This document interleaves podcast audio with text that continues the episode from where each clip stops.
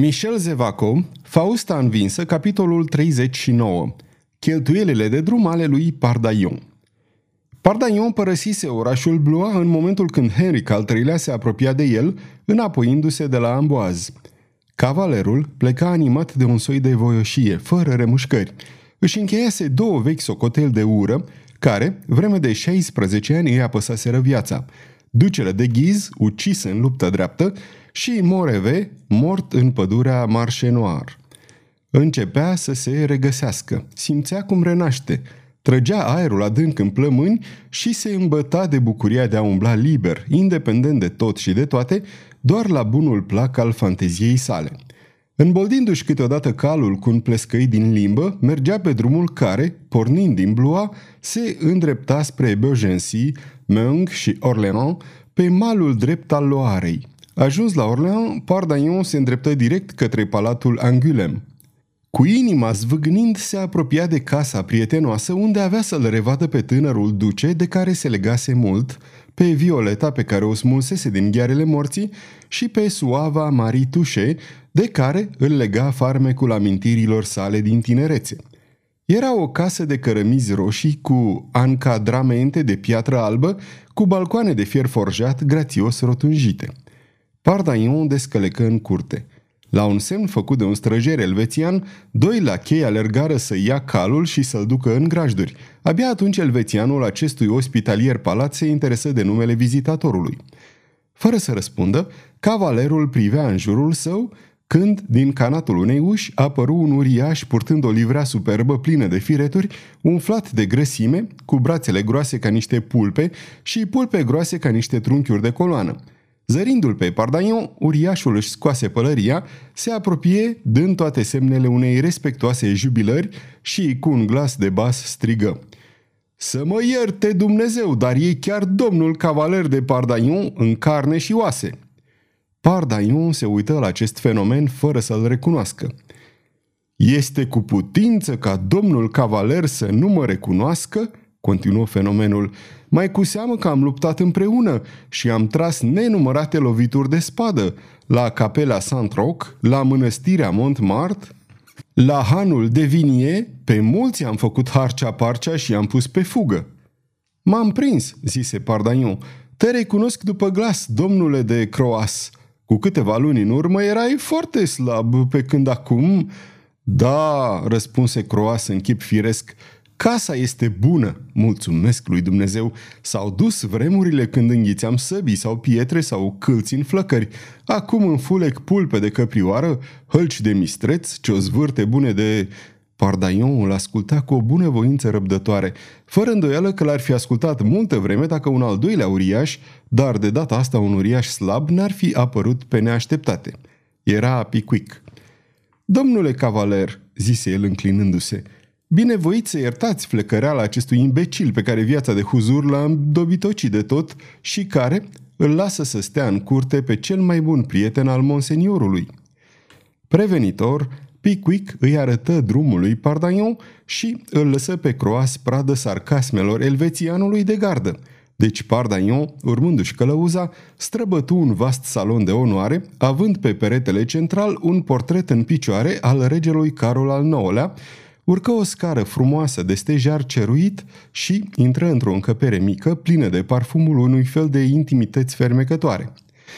Un bărbat tânăr care scria la o masă mică, cu spatele la ușă, se ridică repede, se întoarse palid de tot spre cavaler, rămase o clipă nemișcat, apoi alergă și se aruncă în brațe.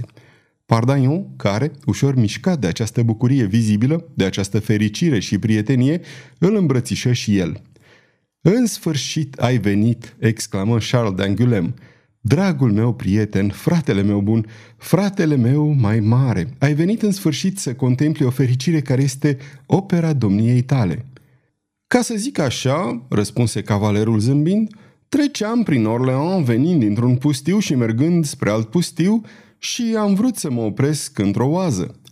Tânărul duce se îndepărtase strigând și, după câteva minute, intră Violeta roșie de emoție, se apropie de Pardagnon și îi întinse fruntea murmurând.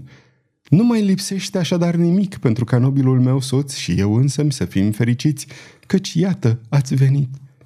Pardagnon, mai emoționat și mai mirat în fond decât ar fi vrut să fie de această explozie de gratitudine și de prietenie frățească, o sărută pe amândoi obrajii pe tânăra și grațioasa femeie.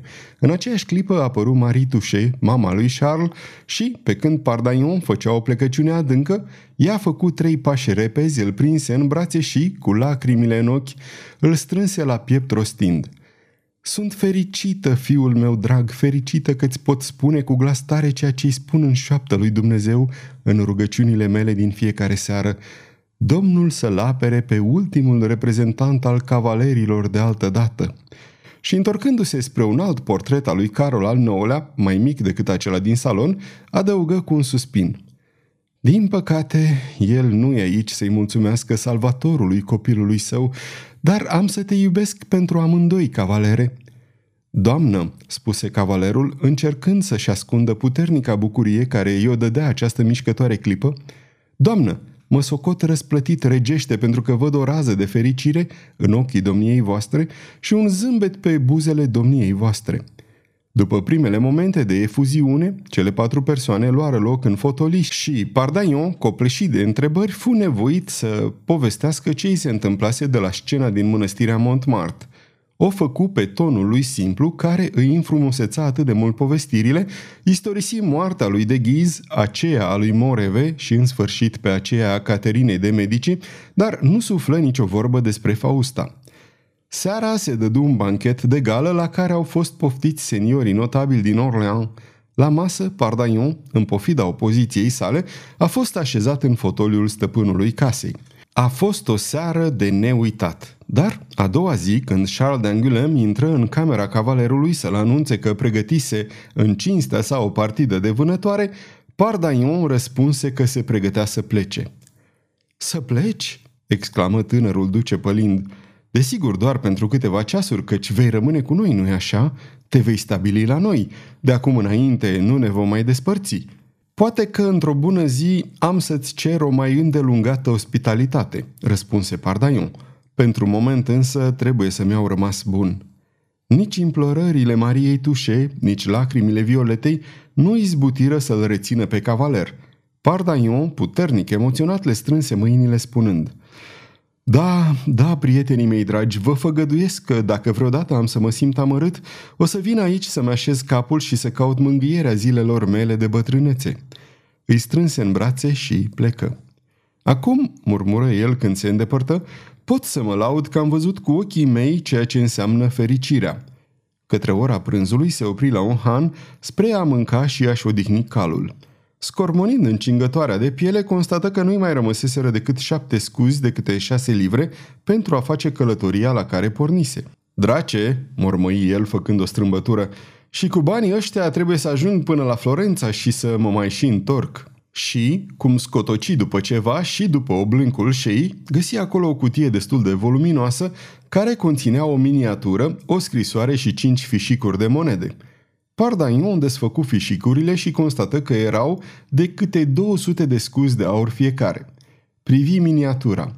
Era portretul Mariei Tușe de pe vremea când locuia în strada Bare. Portretul era așezat într-o ramă de aur vechi în care erau montate 12 diamante.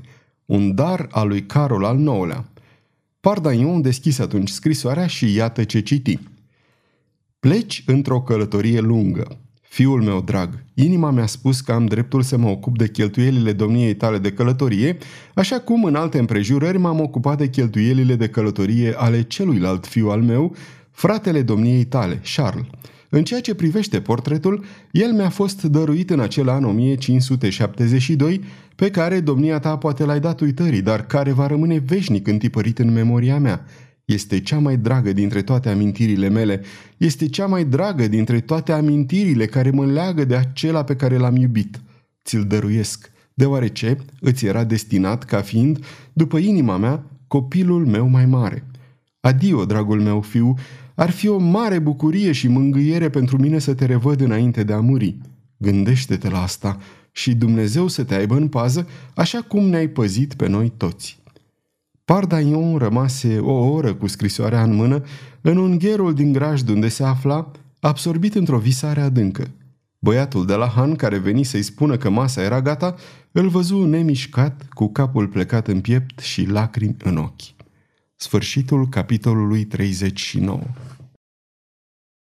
aceasta este o înregistrare Cărțiaudio.eu. Această înregistrare este citită cu respectarea legislației în vigoare pentru site-ul www.cărțiaudio.eu. Copierea, repostarea, modificarea, multiplicarea, vânzarea, închirierea sau difuzarea acestei înregistrări fără acordul scris al Cărțiaudio.eu constituie infracțiune și se pedepsește conform legislației în vigoare. Pentru noutăți, vă invităm să vizitați site-ul nostru www.cărțiaudio.eu sau aplicația noastră responsivă pentru dispozitive mobile la adresa abonat.cărțiaudio.eu. Dacă vă place să ascultați cât mai multe cărți gratuite citite de mine, Valentin, sau de naratorii noștri voluntari, Vă invit să ne susțineți dând share pe conturile dumneavoastră de social media cărților noastre, dându-ne un like și, nu în ultimul rând, abonându-vă la canalele noastre de YouTube. Toate înregistrările Cărțiaudio.eu sunt din domeniul public și anume au trecut mai mult de 70 de ani de la moartea autorului și astfel opera a trecut în domeniul public. Nu se mai plătesc drepturi de autor pentru înregistrarea acestor opere. Puteți să îi susțineți prin donații pe naratorii noștri voluntari – dacă aveți o voce frumoasă, puteți deveni la rândul dumneavoastră narator voluntar în cadrul proiectului nostru. În anumite condiții, puteți chiar câștiga bani citind opere în cadrul site-ului nostru. Vă mulțumesc și vă doresc audiție plăcută în continuare!